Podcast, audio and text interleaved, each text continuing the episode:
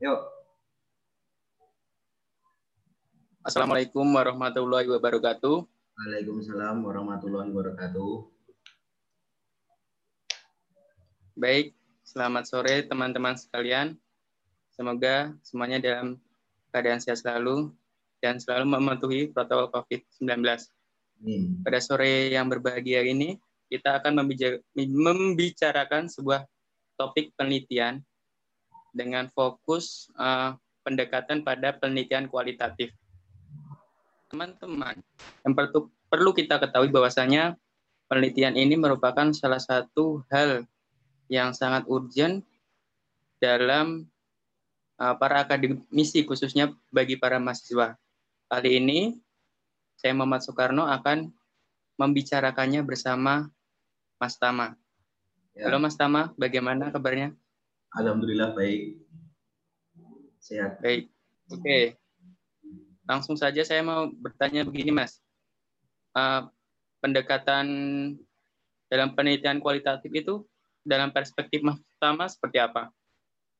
Pendekatan dalam penelitian kualitatif menurut saya itu merupakan sebuah apa ya sebuah alat untuk mencapai maupun mendapatkan jawaban dari hasil penelitian yang digunakan oleh yang menggunakan beberapa metode seperti metode naratif, fenomenologi, ground theory, etnografis, dan studi kasus.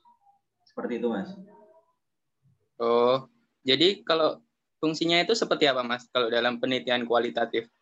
Kalau menurut saya itu fungsi pendekatan dalam penelitian kualitatif itu untuk memperoleh data yang lebih mendalam guna mengembangkan teori dan untuk menentukan teknik penelitian apa yang akan digunakan oleh si peneliti tersebut, Mas. Oke, Mas. Terima kasih. Oke, saya mau tanyakan kembali terkait uh, ada beberapa pendekatan dalam penelitian kualitatif. Mungkin Mas Tama bisa jelaskan sekaligus berikan contoh-contohnya begitu.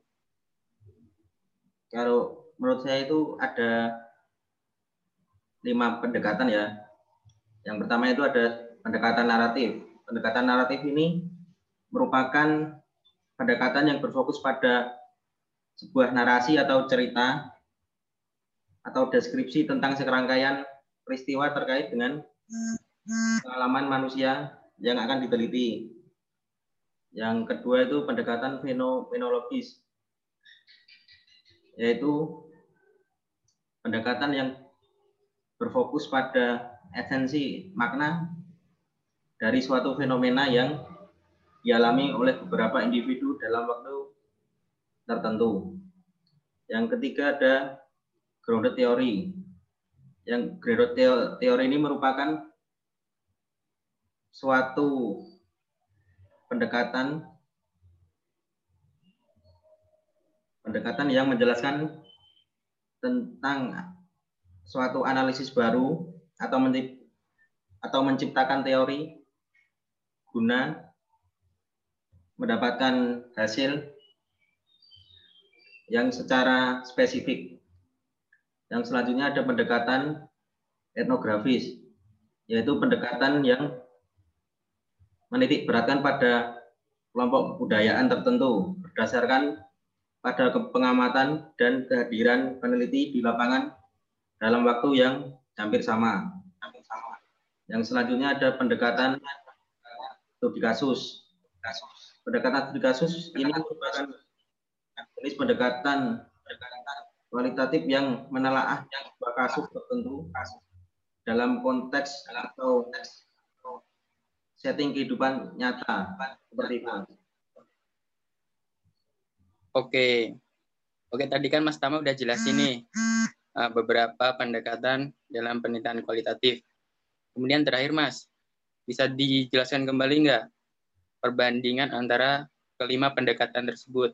Misalkan dari segi fokus masalah, unit analisis, metode uh, penelitian, kemudian bidang keilmuan, struktur kajian, dan atau sebagainya. Itu Mas.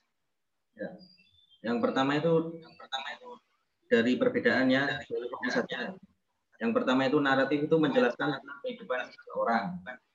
Terus yang fenomenologis itu memahami esensi pengalaman seseorang dan grounded teori itu memperoleh atau mengembangkan teori yang dalam data lapangan. Selanjutnya ada etnografi, yaitu menggambarkan dan menafsirkan kelompok budaya. Yang selanjutnya ada studi kasus itu mengembangkan penjelasan dari analisis mendalam dari suatu atau lebih kasus. Nah, dari latar belakangnya naratif itu naratif ilmu-ilmu humaniora atau manusia. Seperti itu kayaknya. Yang selanjutnya ada yaitu tentang latar, di latar belakangi oleh filsafat, pendidikan ataupun ilmu pemerintahan. Yang ketiga ada Godo teori ini berdasarkan berdasarkan sosiologi. Etnografi ini berdasarkan antropologi, sosiologi ataupun ilmu pemerintahan juga. Selanjutnya ada studi kasus ini juga dilatar belakangi oleh psikologi, hukum, ilmu politik, maupun ilmu med ilmu obat, medicine. Nah, selanjutnya ada unit analisis, yaitu dari naratif sendiri itu mengkaji satu tokoh atau lebih. Fenomenologis ini mengkaji banyak individu atau kelompok yang memiliki pengalaman yang sama. Selanjutnya ada grounded theory, yaitu mengkaji proses aksi atau interaksi yang melibatkan banyak orang atau kelompok. Yang selanjutnya ada etnografi, yaitu menitik beratkan atau mengkaji kelompok yang mempunyai latar belakang budaya. Selanjutnya ada studi kasus, yaitu mengkaji kejadian, program, aktivitas atau aktivitas seseorang. Yang selanjutnya ada perbedaan dalam bentuk pengumpulan data. Naratif sendiri itu bentuk pengumpulan datanya melalui wawancara dan studi dokumen. Fenomenologis ini wawancara ke banyak responden ataupun observasi. Yang ketiga ada grounded teori, yaitu wawancara dengan responden minimal 20 sampai 26 responden. Selanjutnya ada etnografi, yaitu res, nah, dengan observasi dan wawancara bisa juga mengumpulkan sumber lain. Selanjutnya ada kasus, yaitu jenis pengumpulan datanya yang digunakan adalah wawancara, observasi, maupun studi dokumen. Hanya dalam bentuk laporan, naratif sendiri mengembangkan narasi tentang cerita kehidupan seorang. Fenomenologis itu menjelaskan esensi dari pengalaman. Grounded teori itu menggeneralisasi teori ke bentuk gambar. Dan etnografi itu mengembangkan bagaimana kelompok budaya itu dapat bekerja secara bersama. Studi kasus itu mengembangkan analisis detail dari sebuah kasus. Mungkin itu saja, Mas. Oke.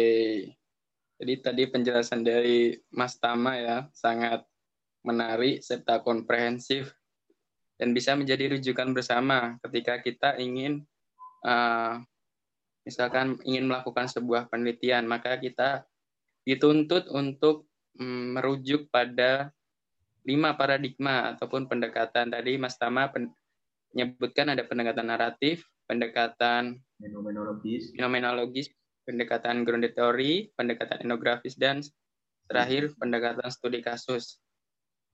Baik, teman-teman sekalian, ini uh, obrolan sore kali ini bersama Mas Tama, yang kalau di kampus UMY uh, eh, kerap bis manggil Bung Tama begitu.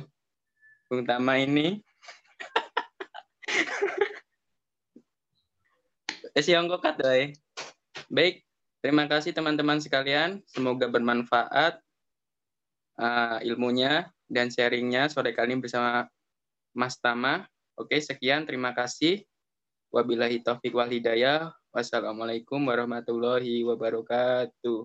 Waalaikumsalam warahmatullahi wabarakatuh.